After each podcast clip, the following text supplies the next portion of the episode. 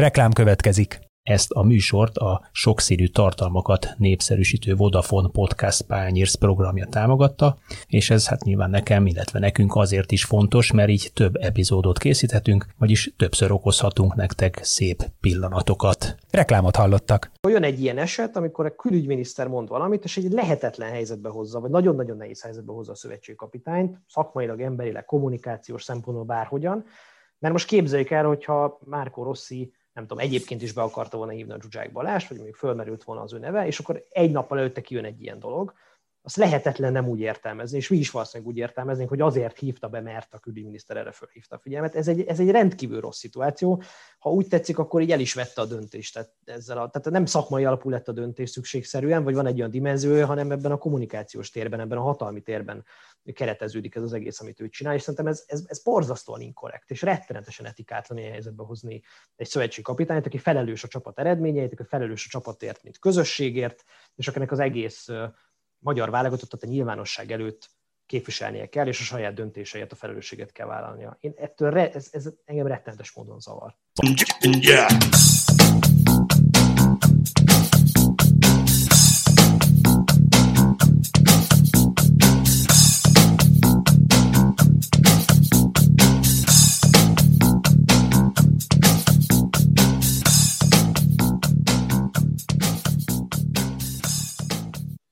Sziasztok, ez itt az Ittszer a 24.hu focis podcastja, én Kele János vagyok, és szokás szerint köszöntöm Kánokik és Attilát, a 24.hu főmunkatársát a műsorban. Szia! Szia, Ani, köszöntöm a hallgatókat! Mai vendégünk szintén a szerkesztőség berkein belül érkezik, Futó Csaba, a 24.hu sportrovatának vezetője. Szia, Csabi! Sziasztok! Köszönjük, hogy csatlakoztál hozzánk. Nem most debütálsz, mert volt már, hogy engem helyettesítettél, szerintem lehet, hogy Attilát is helyettesítetted, úgyhogy örülünk, hogy itt vagy. És mi másról beszélhetnénk ezen a héten, mint a, a magyar válogatott EB keretéről, ami egyelőre nem a szűk keret, tehát nem ez a 20, nem is 26-os, mint amekkora keretet lehet majd nevezni a kontinens viadalra, hanem egyelőre talán 30-an vannak ebben a keretben, tehát négy négy játékostól fog még elköszönni Márko Rossi, lehet majd tippelgetni, hogy kik azok, akik bekerültek. Én azt javaslom, hogy menjünk végig egyrészt a kereten, ti hogyan látjátok, milyen benyomásaitok vannak, hiányoltok-e valakit, vagy meglepődtetek-e nagyon valakinek a behívásán. Szerintem az ilyen orkántos nagy meglepetések nincsenek, bár egy-két poszton talán lehet majd vitatkozni egy picit a szövetségkapitányjal, és hát én nem szeretném megspórolni azt a témát, ami dominált az utóbbi két-három-négy napnak a magyar nyelvű közbeszédét a futballal kapcsolatosan, ez pedig az, hogy Zsuzsák Balázs nem is annyira kimondatlanul, de bejelentkezett a válogatott kerettagságra, és indított egy utolsó rohamot pályán és pályán kívül is. Majd beszéljünk erről mindenképpen. Én azzal indulnék, hogy Szerintetek volt-e reális esélye Zsuzsák Balázsnak arra, hogy bekerüljön ebbe a keretbe, vagy ez egy ilyen utolsó kétségbe esett próbálkozás volt arra, hogy esetleg mégis valahogy ezekben a kibővített, ugye a hagyományos 23-as helyett 26-os keret van erre az EB-re a koronavírus járvány miatt, meg ugye, hogy a játékosok terhelését valamilyen módon eloszlassák, szóval, hogy 26 fős keretbe valahogy bekerüljön, vagy ez eleve egy ilyen honvába volt kísérlet volt tőle. Attila? Hát én a Balázsral kapcsolatban többször kifejtettem már a, a véleményemet, és ugye azt többször elmondtam már, hogy sajnos a, a, az ő pályafutása nem úgy alakult, ahogy ugye a szurkolói vagy a szurkolók többsége szerették volna, és ezen a tényen nem tud változtatni. Ennek nyilván az okát elsősorban ő és a menedzsere ismeri, de ettől még el kell fogadni, hogy ő az utóbbi három évben ugye különböző arab csapatokban játszott, nem túl színvonalas bajnokságban, illetve hát, hogy az elmúlt fél évet pedig az MB 2-ben töltötte. És ilyen szempontból, hogyha tudomásul veszük és elfogadjuk Márko Rosszinak a, a kijelentését, hogy MB2-ből nem válogat, akkor konkrétan szerintem ez nem kérdés. Ha bejelentkezett a Balázs, ha nem jelentkezett be a Balázs, ha jó formában érzi magát, ha nem érzi jó formában magát, ha a szakemberek úgy gondolják, hogy egyre jobb formában, ha úgy gondolják, hogy nincs egyre jobb formában, akkor is ez így van, és pont. Csabi? Egyetértek Attilával egyébként szerintem is Márko Rossi egyértelmű szabályokat fektetett le, innentől kezdve szerintem nem volt kérdés, hogy tartania kell magát ehhez Nyilván egyébként van egy javuló tendencia a Zsuzsák játékában, de onnantól kezdve, hogyha ha ő betette volna a lábát az ajtórésen, akkor onnantól kezdve fel lehetett volna tenni olyan kérdéseket, hogy korábban a válogatottban szereplő, de szintén az MB2-ben játszó játékosok miért nem kerülnek be, adott esetben akár olyan posztra, ahova, ahol vékonyabb ez a csapat adott esetben, úgyhogy szerintem igazából ez volt a helyes döntés. Arról mit gondoltok? Bocs, bocs, bocs, viccesen azt mondhatnám, ugye, hogy milyen kiváló rendező az élet, hiszen hogyha nem most csütörtökön van a kerethirdetés, hanem mondjuk jövő hét csütörtökön, és hétvégén például úgy alakul az MB2-es bajnokság, hogy a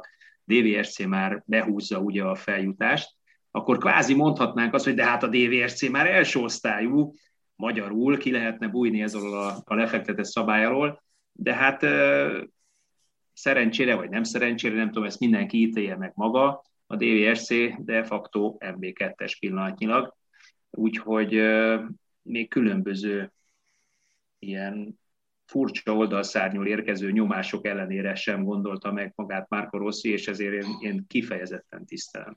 Erről mindenképp beszéljünk majd ezekről a nyomásokról, amik érték a szövetségkapitány. De engem az érdekel, hogy nem gondoljátok megúszásnak ezt az érvet? Tehát persze lehet tisztelni, hogy oké, okay, húzott egy vonalat, és azt mondta, hogy MB2-es játékosokat aztán nem. Ugyanakkor a Zsuzsák kérdésben ez nekem a lényeg elkendőzését jelenti. Tehát itt így, így, ilyen módon nem kell akkor arról beszélni, hogy milyen hatása van az öltözői légkörre, ilyen módon nem kell arról beszélni, hogy ő árt vagy használ azzal, hogy pontrugásokat veszel mondjuk a szoboszlai jelöl, ilyen módon nem kell arról beszélni, hogy ő milyen poszton, ugye Debrecenben középső középpályást, vagy kvázi ilyen visszavont irányítót játszott szezonban egész évben, ez látszik a statisztikán is egyébként, és egyébként a válogatottban ott kicsit más a kínálat, mint szélső poszton. Szóval nem kell ezekről a szakmai kérdésekről beszélni, mert hogy a szövetségkapitány elvágólagosan azt mondta, hogy másodosztály játékost nem. És ezzel egy részét az érvelésének megúszza végül is. Én nem tudom, mi ettől még érvelhetünk mellette vagy ellene egyébként, de ez nem kérdés, hogy, hogy tartja magát a szabályhoz, és emiatt aztán nem kell érveljen, hogy miért nem de szerintem egyébként sem kéne érveljen, hogy miért nem. Tehát a szövetségi kapitány dönt, aztán pont, ez minden sportágban így van, nem kell magyarázkodni, a felelősség az övé. Eddig is az övé volt, eztán is az övé. Azzal a 24-26 játékossal éppen amennyit most majd lehet, oldja meg az Európa-bajnokságra való felkészülést, és az Európa-bajnokságnak mérkőzéseit, akiket ő beválogat. Igazából az az érdekes ebben az egészben, hogy most így, hogy volt egy lefektetett szabály, és lett Zsuzsák kérdés. Most mi lenne, hogyha bekerült volna a csapatba, és adott esetben mondjuk lemegy úgy az EB, hogy nem játszik. Vagy bekerül a bőkeretbe, de aztán kiesne abból a négyből. Tehát mindig lenne Zsuzsák kérdés egyébként. Most egy picit az EB előtt ennek véget vetett Rossi, sőt, igazából már korábban véget vetett, de mégsem lett feltétlenül vége, és most mi is arról beszélünk, hogy egyébként be kellett volna elkerülnie, vagy sem. Hát az ő személye valahogy így mindig igazából kérdéseket vet fel. Szakmai szinten is, szurkolók között is. Beszéljünk a nyomásról, tehát nem megkerülgessük itt a forró kását. Miről van szó? Ugye Zsuzsák Balázs egy magyar nemzet, tehát egy kormánylapnak adott interjúban fejezte ki a vágyát azt illetően, hogy szeretne válogatott lenni, és ezt úgy interpretált, hogy ő tudna még segíteni ennek a csapatnak, a saját megérzése és bevallása szerint, és ezt követte ugye a külügyminiszter Szijjártó Péter posztja a Facebookon, ahol ugye egyértelműen amellett foglalt állást, hogy bizony a 109. válogatottságot is megérdemelni Zsuzsák Balázs, és az ő óhaja az lenne ebben az esetben, akár egyszerű szurkolóként, hogy Zsuzsák Balázs, akivel egyébként személyes jó barátságban van, és ennek többször is tanúbizonyságát adta a politikus, szóval, hogy ő kerüljön be a keretbe ezt vajon kicsit túl dramatizáljuk abban az értelemben, hogy Szijjártó Péter itt lehet, hogy szurkolóként nyilvánult meg, és egyszerűen szimpatikus neki egy játékos, drukkol neki, szurkol neki a személyes ismeretség okán, vagy akkor vagyok cinikus, ha ezt mondom, hiszen itt élünk Magyarországon, és tudjuk, hogy a politika pontosan a futball, amilyen szimbiotikus kapcsolatban van, és hogy már az sem volt véletlen, hogy a kormánylap Magyar Nemzetnek adott interjút éppen Zsuzsák Balázs, és ott indította be ezt a kommunikációs gépezetet, ami a válogatottba kerülését célozta. Szóval ti, ti itt hova teszitek a hangsúlyokat inkább? Hát nézd, Szijjártó Péternek van egy durván 160 ezer követővel rendelkező nem személyes, hanem hivatalos Facebook profilja, ahol ő egyébként ugye standarden a kormányjal és a saját külügyminiszteri, külügyminiszteri megbizatásaival kapcsolatos híreket, meglátásait kommunikálja. Egy ilyen oldalon dzsúgyákozni, nevezzük csak ennek, szerintem nem, nem helyén való. Ettől még lehet, hogy ő magánemberként tette mindezt, és ezt mondja, hogy magánemberként, de szerintem, hogyha ezen az oldalon jelent meg, akkor ezt nem tudja magánemberként tenni, ezt ő külügyminiszterként tette. És ez a, ez a nagyon finom ö, határeset számomra azt mondatja, hogy mondjatok már légy szíves még egy olyan példát a történelemben, hogy bármelyik külügyminiszter ö, egy saját hivatalos Facebook oldalán kvázi finom utalást tesz arra, hogy milyen szívesen látná ő Zsuzsák Balást a 109. válogatott mérkőzésén, vagy bármelyik játékost akár hanyadik mérkőzésén már elnézést. Szerintem nem feltétlenül volt ez helyén való, de hát ez van. Hogyha az ördög ügyvédje lehetek, akkor azért azt látjuk, hogy Magyarországon ennek a politikai hatalomnak, a kormánynak azért főleg a futball berkényből nagyon kevés szereplő tud ellenállni bármilyen módon. És most mégis azt látjuk, hogy volt egy ilyen nagyon tisztán és értetően artikulált vágya egy nagyon fontos hatalmi politikai szereplőnek, Szijjártó Péterről lehet vitatkozni, hogy mennyire autonóm vagy nem autonóm, de azt gondolom, hogy a, akár csak a 160 ezer követője a médiában való szerepléseinek a száma súlya miatt mondható, hogy ez egyik legfontosabb ilyen politikai karakter ennek a, ennek a rezsimnek. Szóval a szövetség kapitány pedig föltette a kezét, és azt mondta, vagy nem is tette fel a kezét, hanem egyszerűen ellenállt ennek a nyomásnak, miközben ugye lasszóval sem nagyon tudunk fogni olyan belső szereplőket a magyar futballban, akik az ilyen típusú, még ennél jóval kevésbé exakt, meg egyértelmű, meg jól artikulált politikai nyomásnak is ellenállnak. És nekem úgy tűnik, hogy Márko Rossi most már húzamosabb ideje ezt meg tudja tenni, meg is akarja tenni, meg meg is meri tenni.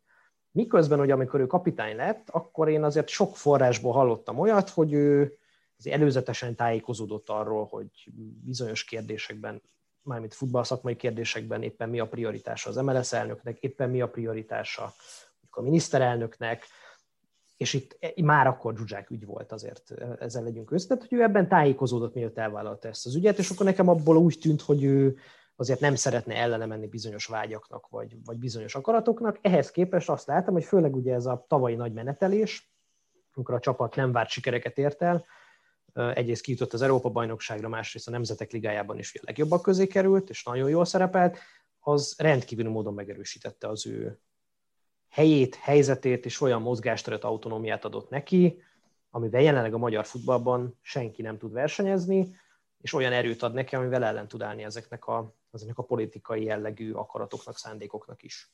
Hát én ezért, ezért mondtam azt, hogy mély tiszteletem Márko Rossi felé, mert, mert azt, azt mindannyian tapasztaltuk a múltban is, és itt nem csak Márko Rossi irányába, és nem csak külügyminiszter irányban, hanem, hanem az elmúlt szövetségi kapitányokat bármilyen irányból, menedzser irányból, politikai irányból, érdekirányból olyan nyomás éri, hogy az, az valami elképesztő. Aki ennek következetesen ellen tud állni, és megy a saját maga útján, az számomra egy, egy rendkívül saját maga szakmai elképzelése mentén, az is számomra egy saját, egy kifejezetten dicséretre méltó cselekedet. Meg egyébként azt hiszem a lengyelek elleni vb selejtező után volt egy ilyen hát ilyen érzelemdús kirohanása, hogy, hogyha itt az emberek azt gondolják, hogy majd vele minden meccset megnyer a válogatott, akkor azt rosszul hiszik, vagy nem ő az az ember, most nem emlékszem pontosan, hogy hogy is volt. Ott azért érződött, hogy, hogy nagy nyomás nehezedik rá, tehát nem, nem lehet egyszerű, ez nem, nem csak simán egy ilyen szövetségi kapitányi munka, amit ő ellát, hanem, hanem rengeteg elvárásnak kell szerintem megfelelnie. És akkor még ilyen szempontból egy sima kerethirdetésnél, mert ha ránézünk a keretre, akkor azt mondjuk, hogy gyakorlatilag, hogyha a sérüléseket leszámítjuk, ez teljesen rendben Tehát nyilván van egy-két meglepő név, de nem tudom, ennél nagyon jobbat nem, ennél nagyon erősebbet nem lehet most összerakni, és akkor még így is lesz egyébként egy ilyen külön, külön ilyen beszédtéma hirtelen ugye egy nappal az egész előtt. Tehát furcsa. Nyilván felmérte, de, de szerintem nem biztos, hogy, hogy is mondjam, szembe találkozott a valósággal. Jó, mondok még erősebbet. Mennyire korrekt és mennyire tisztességes egy magyar szövetségi kapitányt ilyen helyzetbe hozni, abból a kivételezett politikai helyzetből, amiben mondjuk a külügyminiszter van. Tehát ugye a kormány, a Fidesz ugye rendszeresen szereti a futball eredményeket saját magának tulajdonítani, rendszeresen ugye az a retorikájának és az érvésnek a lényeg, hogy a futball az ők támogatják ilyen módon a sikerek is az övék, és hogy a válogatott érzelmileg is, szakmailag is azért nagyon közel van a kormány politikájához, és hogyha a válogatott sikeres, akkor az nyilván legitimálja az ő munkájukat, és ezt lehetne tovább ragozni. És akkor jön egy ilyen eset, amikor a külügyminiszter mond valamit, és egy lehetetlen helyzetbe hozza, vagy nagyon-nagyon nehéz helyzetbe hozza a szövetségkapitányt, szakmailag, emberileg, kommunikációs szempontból bárhogyan. Mert most képzeljük el, hogyha Márko Rossi nem tudom, egyébként is be akarta volna hívni a Zsuzsák Balázs, vagy mondjuk fölmerült volna az ő neve, és akkor egy nappal előtte kijön egy ilyen dolog, azt lehetetlen nem úgy értelmezni, és mi is valószínűleg úgy értelmeznénk, hogy azért hívta be, mert a külügyminiszter erre fölhívta a figyelmet. Ez egy, ez egy rendkívül rossz szituáció. Ha úgy tetszik, akkor így el is vette a döntést. Tehát, ezzel a, tehát nem szakmai alapú lett a döntés szükségszerűen, vagy van egy olyan dimenziója, hanem ebben a kommunikációs térben, ebben a hatalmi térben kereteződik ez az egész, amit ő csinál, és szerintem ez, ez, ez borzasztóan inkorrekt, és rettenetesen etikátlan ilyen helyzetbe hozni egy szövetségi kapitányt, aki felelős a csapat eredményeit, aki felelős a csapatért, mint közösségért, és akinek az egész magyar válogatottat a nyilvánosság előtt képviselnie kell, és a saját döntéseit, a felelősséget kell vállalnia. Én ettől re, ez, ez engem rettenetes módon zavar. Hát főleg, hogy Márko Rosszinak az eredményeit nagyon nem kell magyarázni. Tehát alig, hanem ő pont az a szövetségi kapitány, aki mögé szép csendbe be kéne állnia mindenkinek, el, elfogadni a döntéseit, és hagyni, hogy csinálja, amit csinál, amit jónak lehet. No, beszéljünk akkor a keret többi részéről is, azt mondom, mert hát Zsuzsák Balázs nincs benne ebben a keretben, hogyha beszéljünk azokról, akik benne vannak ebben a keretben. Lepette meg benneteket bármelyik név. Én mondok előjáróban egy-két nevet, aki talán így kiugrik, vagy leugrik a papírról. Az első mindenféleképpen Bogdán Ádám, és nem azért, mert ugye az Ádámot nem tartanám én magam is egy, egyrészt egy remek embernek, másrészt meg egy egészen kiváló kapusnak, de hát azért ő nem sokat játszott az idei szezonban. Dibusz Dénes mögött a Fradiban. Egyrészt, másrészt pedig ugye öt évvel ezelőtt úgy maradt le az Európa bajnokságról, hogy a Ben Stork által neki fölajánlott negyedik számú kapus pozíciót az edzőtáborban nem fogadta el, és azt mondta, hogy ha nincs esélye bekerülni a háromba, akkor nem jön haza, és itt volt egy konfliktus közte, az akkori szövetségkapitány között ebből a szempontból érdekes, hogy most úgy tűnik, mintha ugyanezt a negyedik számú kapusposztot ő elfogadta volna, bár nem tudom, ugye annyit tudunk, hogy a négy kapusból az egyik ki fog majd maradni, és hát talán a védők közül Spandler Csaba neve szúrhat szemet többeknek, ki ugye a felcsút játékosa. Az NB1-ben Bolla Bendegúz lehet még újonc, akit ugye láttunk az 21-es Európa bajnokságon is, és hát ugye a támadó sorban az a Hán János, aki az NB1-nek a gól király jelöltje, valamint az a Sőn Szabolcs újonnan a keretben, akiről tudjuk, hogy az Egyesült Államokban szerződik majd az idény végeztével. Ti kiket emelnétek ki ezekről a neveken kívül, vagy ezekről a nevekről mi jut eszetekbe? Attila? Hát Bogdán Ádámról csak annyit, hogy lehet, hogy azért, mert most itthon van, ha viccesen akarnék fogalmazni, nem kell hazajönnie, illetve nincsenek olyan egyéb munkáltatói e, problémái, ugye, ami mondjuk akkor egy angol bajnokságban föléphetett nála. Egyébként én, én az Ádámot kiváló kapusnak tartom, ez be is bizonyította az utóbbi mérkőzéseken, mert ugye lehúzta a rolót, itt nullázott azt hiszem két mérkőzésen is, ha jól emlékszem, és, és talán nem kérdés, hogy, hogy ugye azt a Kovácsik Ádámot, aki eddig ugye a, a harmadik számú kapus szerepét töltötte be, hogyha ő sérülés miatt hiányzik, akkor és négy kapusra van lehetősége pillanatja, hogy behívjon, akkor, akkor behívja helyén a Bogdán Ádámot, illetve a Tóth Balázs sem kérdőjelezem meg, mert az a fiatal ember szintén ugye a felcsúti játékos és felcsúti nevelés egészen káprázatos védéseket mutatott be. Tulajdonképpen azt kell mondjam, az egész idei bajnokság során nagyon stabilan, kifejezetten jól védett. Még akkor is, hogyha az utóbbi mérkőzéseken a Puskás Akadémia kapuját eléggé megterhelték az ellenfelek, és ennek meg ő volt az elszenvedő alanya, de talán a legkevésbé ő tehetett ezekről a gólokról, vagy erről a tucatnyi gólról, amit kaptak az utóbbi két-három-négy mérkőzésen. A védőknél, ugye Spandlert említetted, ő is stabilan játszik, ugye ezt szögezzük le. Talán, hogyha vetélytársat kéne bedobjak, vagy, vagy elgondolkodtatásra alkalmas szemét kell megnevezzek, akkor én azt a, a Tamás Márkot mondanám, aki ugye Lengyelországban, a Wroclawban, Slaszkvoszrádban stabilan játszik, több mint 1800 percet futballozott, ráadásul ballábas, baloldali belső védőként futballozik, úgyhogy lehet akár alternatíva, vagy lehetett volna ugyanígy csere alternatíva mondjuk Szalai Attila pozíciójánál, hiszen ugye alapvetően erről a, a posztról beszélünk. Én kapusok szerintem rendben van a Bogdan Ádámról, tudjuk, hogy jó a véd. Én nekem annyi ott egy pici hiányérzetem volt, hogy én Nagy Gergelynek megadtam volna a lehetőséget, aki a görög élvonalba véd, ugye. Ráadásul, ráadásul a jobbak közé tartozik. Kiesés ellen menekül a csapatával, tehát még, még mondhatni nagy nyomás alatt is kell jól teljesítenie. Egy picit így, mint hogyha nem lenne rajta a térképen, nyilván egyébként követi a szakmai stáb. Lehet, hogy én, lehet, hogy én neki adtam volna lehetőséget, mert ő azért rendszeresen játszik a görög élvonalba, és és az azért szerintem egy jó ajánló Én csak csatlakoznék ahhoz, amit Attila mondott, és főleg Tamás Márka kapcsán. Ugye őt nem annyira látjuk futballozni, nyilván én sem feltétlenül nézek lengyel bajnoki mérkőzéseket, és tudjuk, hogy a Wroclaw Lengyelországban azt a 7. vagy 8. helyen áll a tabellán, tehát nem tekintető élcsapatnak sem. Abból a szempontból érdekes az a döntés szerintem, hogy ugye Tamás már egy háromvédős rendszerben futballozik rendszeresen, Bizony. Érdekes módon van, hogy ennek a jobb oldalán van, hogy a bal oldalán, ugye egy ballábas játékosról van szó, de úgy tűnik, hogy ebben a háromvédős rendszerben a, a hátsó vonalnak majdnem bármelyik posztján megállja a helyét, és ugye tudjuk, hogy már Rossi is ezt a szisztémát favorizálja. Spandler Csaba a felcsútban nem, nem háromvédős rendszerben futballozik általában, hanem ott inkább ugye négyvédős formációban játszik a csapat. Nyilván ennek is lehet jelentősége.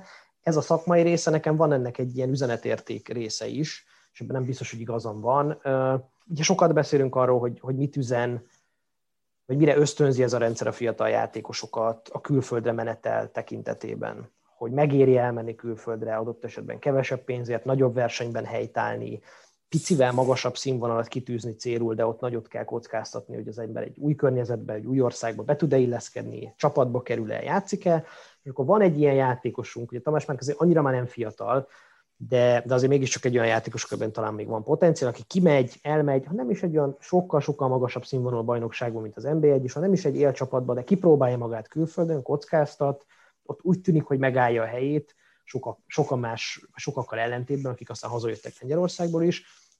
És hát nyilván itt valószínűleg egy olyan helyről beszélünk, akiknek kisebb az esélye a végső keretbe kerülésre, hogy mit üzen az, hogy, hogy nem ennek a játékosnak adjuk meg ezt a lehetőséget, aki pedig kockáztatott, aki pedig mert picit máshogyan gondolkodni, mint a hazai közegben. Ez megint szerintem egy picit az ellen hat, hogy, hogy a fiatal játékosaink kockázatot vállaljanak és kimenjenek külföldre.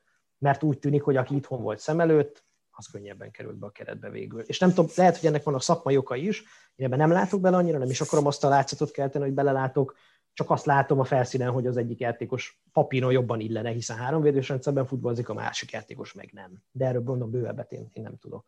Hát talán én egyébként ennyire nem bonyolítanám ezt túl. Én azt is simán úgy gondolom, és ez egészen biztos, hogy így is van, hogy azért a szakmai stáb kellőképpen föltérképezte Tamás Márkot is, tehát nem hiszem, hogy őt elfelejtették volna, hogy ja, van egy Tamás Márk is, ú, a fene vinnél, most már kihirdettük, milyen jó, hogy a Zitzer podcastban felhívták a figyelmünket, majd legközelebb figyelünk rá. Tehát egészen biztos, hogy, hogy csekkolták, megnézték, videózták, és lehet, hogy egyébként úgy, úgy döntöttek, hogy, hogy mégis a fiatalabbnak adnak bizalmat. Ugye, mert a Spander egy fiatalabb játékos Tamás Márknál, én el tudom fogadni ezt a szakmai érvet is. Ettől még egyébként való igaz, hogy, hogy azért a lengyel bajnokság valószínűleg egy magasabban pozícionált, elfogadottan egy magasabban pozícionált bajnokság. Tök igaz, amit mondasz, hogy háromvédős rendszerben játszik, tehát talán ugye jobban illeszkedne abba a szisztémába, amit Márkó Rossi kedvel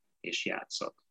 De hát ha ez a döntés, ez a döntés, elfogadjuk. Erre is tudom mondani, hogy már Rossi és a játékosok viszik a bőrüket a vásárra, tehát ebben én nem keresek ennél jobban csomót. Annál is inkább, mert hogy Márko Rossi kifejezetten élesen reagálta a kérdésekre a keretbejelentés követően, nem tudom, mi erre jó szó, lehet, az éles a jó szó, mindesetre határozottan reagált ezekre, és például pont ezt mondta, hogy higgyük el, hogy ők mindenkit figyelnek, és mindenkiről tudnak.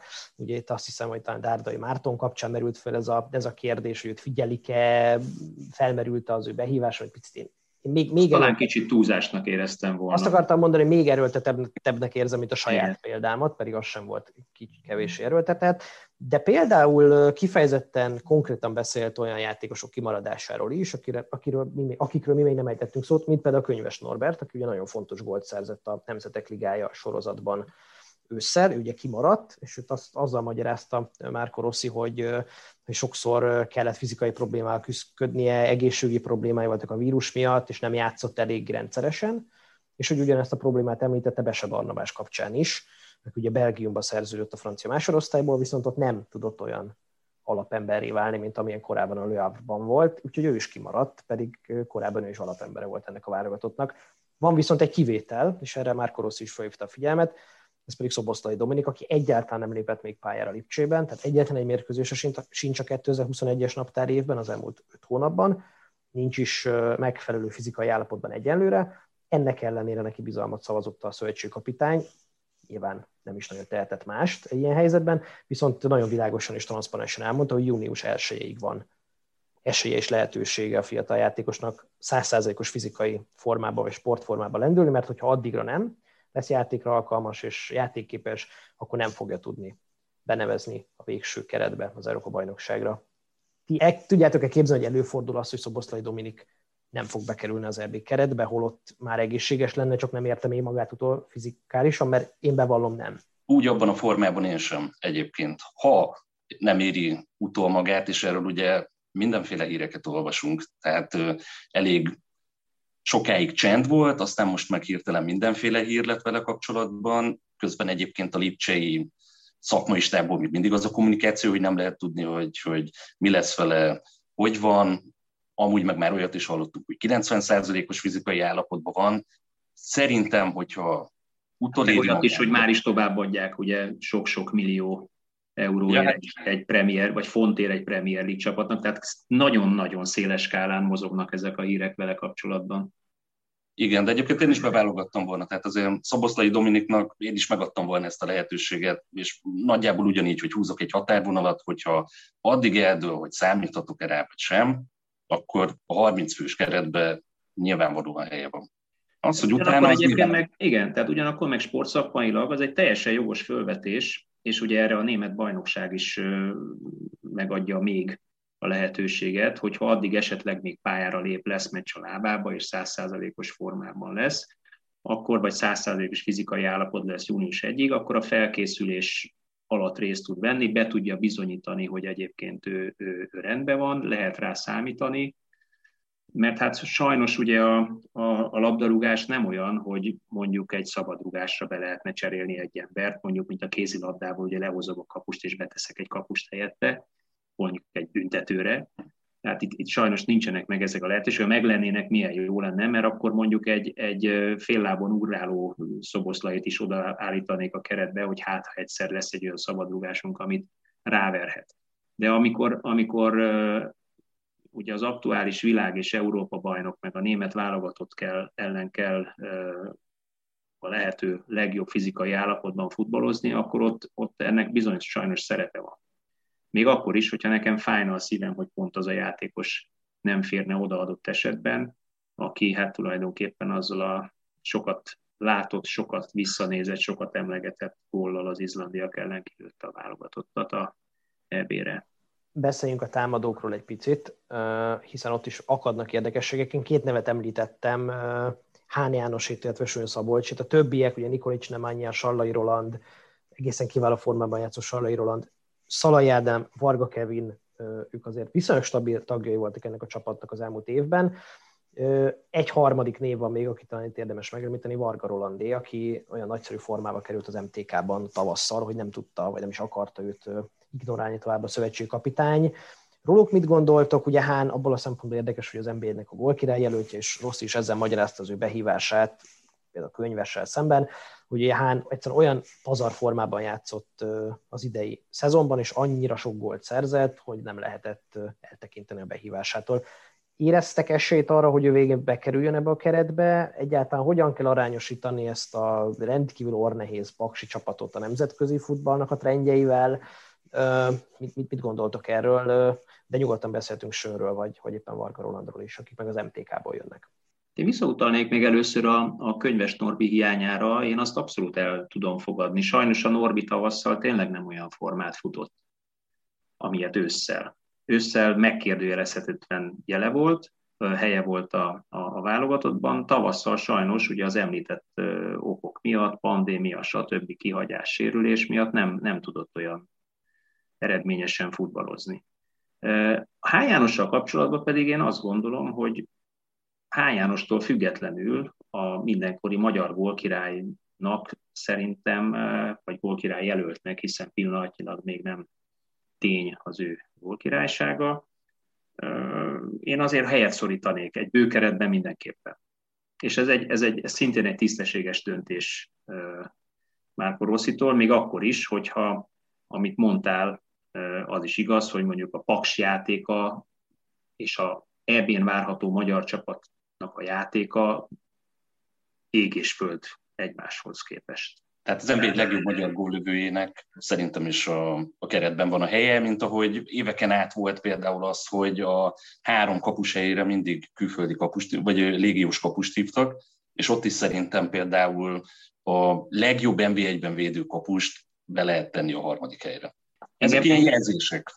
Igen, engem egyébként az, az kihagytuk hogy a védők között azért két kardinális posztot, ami engem mindig, mindig érdekel, és már ugye Jani nagyon sokszor beszélgettünk a, a magyar futball két legnagyobb hiányposztjáról, a jobbvédőről és a balvédőről. Jeles esetben ugye szárvédőkről beszélünk, hiszen nem négyvédős rendszerben vagyunk, hanem két ilyen, ilyen hát szárvédő talán az a legjobb kifejezés. Ott, ott ti hogy látjátok, hogy, hogy megfelelő megoldás mondjuk egy Bolla Lovrencsics hangya, és hát, és hát ki, Fiola esetleg, bár Fiola ugye jobb oldalon is, középen is, bal oldalon is bevethető, tehát ki, ki az, akit, akit oda lehetne terül, terelni? Hollander persze, ugye ő szokott játszani. Hát, persze, bal oldalon szerintem a Hollander. Igen, ugyanezt akartam mondani, hogy szerintem Hollander Filip hogy rendelkezésre az nagyon fontos ebből a szempontból. Ő, ő az a típusú Jolly Joker játékos, aki hát majd, hogy nem a pálya bármelyik pontján be tud ugrani, és például amikor a baloldali szányvédő posztján ő játszott, akkor azért a csapatnak az egyensúlya támadás védekezés között sokkal jobbnak látszott, mint amikor akár mondjuk Fiola, akár mondjuk Hangya játszott azon az oldalon. Ugye Hangyának az elmélázásairól a lengyel mérkőzés kapcsán egészen hosszasan beszéltünk annak idején, de hogy összességében is azt látom, hogy ez tényleg az a poszt, ami valahogy a magyar nevelési rendszerben nem nagyon esnek ki jó játékosok most már hosszú ideje. Ilyen kényszer meg összfér megoldásokat alkalmaznak a szövetségkapitányok a háromvédős rendszer arra is jó, hogy itt tolódással, vagy éppen labda nélküli, meg labdával labda nélkül más formációt fölvéve a csapat tudja kezelni ezeket a hiányosságokat, hogyha kellően fölkészült játékosok kerülnek a megfelelő pozíciókba taktikailag, és én nekem Bolla Bendegúz abból a szempontból a régi nagy Liblingen, most már évek óta figyelem, tehát még a másodosztályban játszott Zalaegerszegen a, a Fehérvár kölcsönjátékosaként, amikor, amikor kiszúrtam, mert ő hosszú ideje az egyetlen olyan játékosnak tűnik, akit mintha eleve arra a posztra neveltek volna, legalábbis elég fiatalon arra a posztra került, és tudott jó teljesítményeket villantani támadásban, meg védekezésben is. Az 21-es EB-n csapatkapitány volt, és bár ugye a csapat, hát a teljesítmény az csak azért nem mondom, hogy messze elmaradt a várakozásoktól, mert én kb. ugyanezt vártam az emberanyag minősége okán, tehát látszott, hogy nagyon nagy lemaradásunk, de ott a nyilatkozatai, ott a pályán mutatott teljesítményével, ahogy példát mutatott ott azon a, abban a csapatban, azon a nagyon-nagyon nehéz helyzetben, meg csoportban, meg meccseken, nekem az példaértékű volt. Tehát én ott még nagyobb rajongója lettem, és nagyon-nagyon drukkoltam neki, hogy kerüljön be a keretbe. Hogy ez sikerült, annak nagyon örülök, és most már csak azt szeretném, hogy tényleg ő játszon a jobb védőnek a posztján, vagy a jobb oldali szányvédőnek a, a posztján. Én Lovrencsicsel most már hosszú ideje úgy vagyok, hogy ő, ő a Ferencvárosnak is egy nagyon látványos gyenge pontja, nem, hát nemzetközi szinten pláne, de szerintem itthon is látványos sok esetben, kiütközik az ő hát hiányosságai, ugye nem, nem, egy ered, nem védőről van szó eredendően. És akkor itt említeni meg Botka Endrét, aki viszont ha kicsit hasonló Jolly Joker játékos Hollanderhez, tehát hogy ő tud közép, középhátvélet is tud játszani, szélsőhátvélet is tud játszani, szóval jó, jó hibrid megoldás lehet ezekre a területekre, mondjuk akár úgy, hogy ő az egyik, a három középső védőből az egyik szélső, mondjuk a, a baloldali, és hogyha labda nálunk van, akkor ki tud húzódni balvédőnek, és aztán így tudjuk váltogatni a formációt. Ebből a szempontból tök jó, hogy ilyen van néhány ilyen sokoldalú játékosunk a, a keretben, éppen ezért például a Botka biztos vagy ebben, hogyha egészséges, akkor utazik, a Hollander biztos vagy ebben, hogy utazik, hogyha egészséges, vagy bekerül a keretbe, szóval, szóval sokkal inkább azt látom, hogy az ilyen összfér megoldásokat kéne valahogy elkerülni. Igen, de jobb oldalon kevésbé is érzek most problémát, mint bal oldalon. Tehát mondjál még egy embert, ugye, aki Hollander mögött megoldás lehetne egy baloldali szárnyvédőre. Ugye hangyát, hangyát kitárgyaltad, és onnan kezdve már tényleg csak kényszer megoldások. Ugye vagy jobb oldalról átvezényelt emberek vannak, ami, ami sose ugyanaz. Ez, ez, ez, egy, ez egy igen komoly, igen komoly hiányposzt a magyar futballban. Egyébként, ha Hollander egészséges, nem kérdéses, hogy őt kell játszatni. Ráadásul ugye a, a Szalai, Hollander, Szoboszlai, Salai négyes, azt ugye többször bizonyította már, ha Szoboszlai egészséges természetesen, hogy ez a, ez a, ez a játék négyes, ennek a játék ennek a négyesnek a, az egymáshoz való viszonyulása, játéka, egymás gondolatainak ismerete, az szerintem kifejezetten egy, egy hatékony, mind előre, mind pedig hátrafele egy hatékony játékra képes. A magyar válogatott, amikor ők pályán voltak, támadásaik zömét ezen az oldalon vezették, és kifejezetten veszélyesek voltak bármilyen ellenfél ellen. Tudtok-e olyan nevet említeni, aki nektek hiányzik ebből a keretből. Megmondom, hogy nekem erről mi a véleményem. Az a véleményem, bár itt most viszonylag hosszan elbeszélgetünk a keretről, de azért én, én érzek, szóval én érzek ebben némi erőltetettséget, hogy azért itt olyan nagyon-nagyon sok nevet potenciálisan nem tudnák bedobni a kalapba. Főleg, hogy itt egy 30 fős keretről van szó, egy 26 fős keretről van szó, tehát, hogy nincsenek meg azok a óriási nagy kimaradók, nincsenek azok az elképesztő szakmai dilemmák. Egyszerűen a merítés nem olyan mély, hogy itt hogy itt érdemi vagy lényegi alternatívákról beszélgethessünk. Olyan alternatívákról beszélgethetünk, hogy nem tudom, a Cseri Tamás legyen a kispadnak az x játékosa, vagy a kis Bogesz játszott olyan jól idén, hogy megérdemel egy ilyen esélyt, meg egy ilyen kerettagságot, de hát azért legyünk őszinték, ezek nem olyan óriási nagy szakmai dilemmák. Nagyjából az alapcsapat adott, nagyjából az első néhány csere is adott, aki ebbe bejöhet. Látszik az az egy-két változtatási lehetőség, de hogy valójában azért a hátország a nemzetközi megmérettetésre szerintem rendkívül sekély. Pontosan mi is ugye csak olyan pozíciókról és olyan játékosokról beszélgettünk, aki tulajdonképpen a, a kispadot vagy a cserét csere alternatíva lehet a kezdőhöz képest. Tehát azért az, az feketén felre látszik, hogy Márko Rosszinak a, a kezdő 11-12 embere az adott. Ha ők nincsenek, akkor az a kérdés, hogy, hogy ki jön mögéjük, Nyilván e- ez sem mindegy, de hogy a magyar bajnokságból még kit lehetne betenni, hát sajnos azt kell mondjam, hogy nem, nem bőséges a választék. Tényleg csak pár, pár ilyen csere lehetőséget lehetne, ahogy említettétek a Bognát, vagy ahogy én is említettem, hogy ki legyen mondjuk a negyedik számú kapus, vagy ki küzdjön azért, hogy a harmadik legyen, de gyakorlatilag ennyi játékosunk van, leszámítva a sérülteket. Tehát sok helyen mondjuk lehet, hogy 30-35 vagy 32-35 fős kereteket hirdetnek. Igazából az sem volt meglepő, hogy Márko Rossi 30 főset hirdetett, amiből majd csak négy, négy játékos fog kikerülni a végén. Egyszerűen, egyszerűen ezek a lehetőségek. De ugyanakkor, hogy mondjak valami pozitívumot, és ez mondjuk igaz volt egy évvel ezelőtt is, vagy tavaly ősszel is, azért ez a, ez a válogatott a korosztályát tekintve, az idősebb és a fiatalabb játékosok arányát tekintve szerintem egy kifejezetten jó elegy, amit ugye már bizonyítottak is többször, hogy, hogy hatékonyan tudnak együtt játszani. És talán van remény, van remény arra is, hogy az Európa bajnokságon ebből megvillantanak valamit, és meglepetést okoznak. Ugye Márko Rossi itt is nagyon karakánul fogalmazott. Azt mondta, hogy soha nem volt, nem is lesz nagy arcú, hogy nagyon-nagyon nehéz elképzelni, hogy a, a három top csapat ellen, tehát Portugália, Franciaország és Németország ellen pontot szerezzen ez a válogatott, de nyilván törekedni fognak rá, és azt mondja, hogy, hogy az ő elvárása játékosaitól a fejlődés, a haladás, abban a tekintetben, hogy hogyan állnak hozzá a meccsekhez, hogy hogyan tudják olvasni a játékot azon a tempónak, azon a szintjén, ahol ezek a csapatok járnak, és hogy önbizalommal meccseljenek Mennyire látjátok ezt a mind gamesnek, tehát hogy eleve leveszi a játékosai válláról a terhet? Mennyire látjátok ezt üzenetnek a sajtónak, hogy eszetekbe se jusson itt elvárásokat a csapattal szemben megfogalmazni?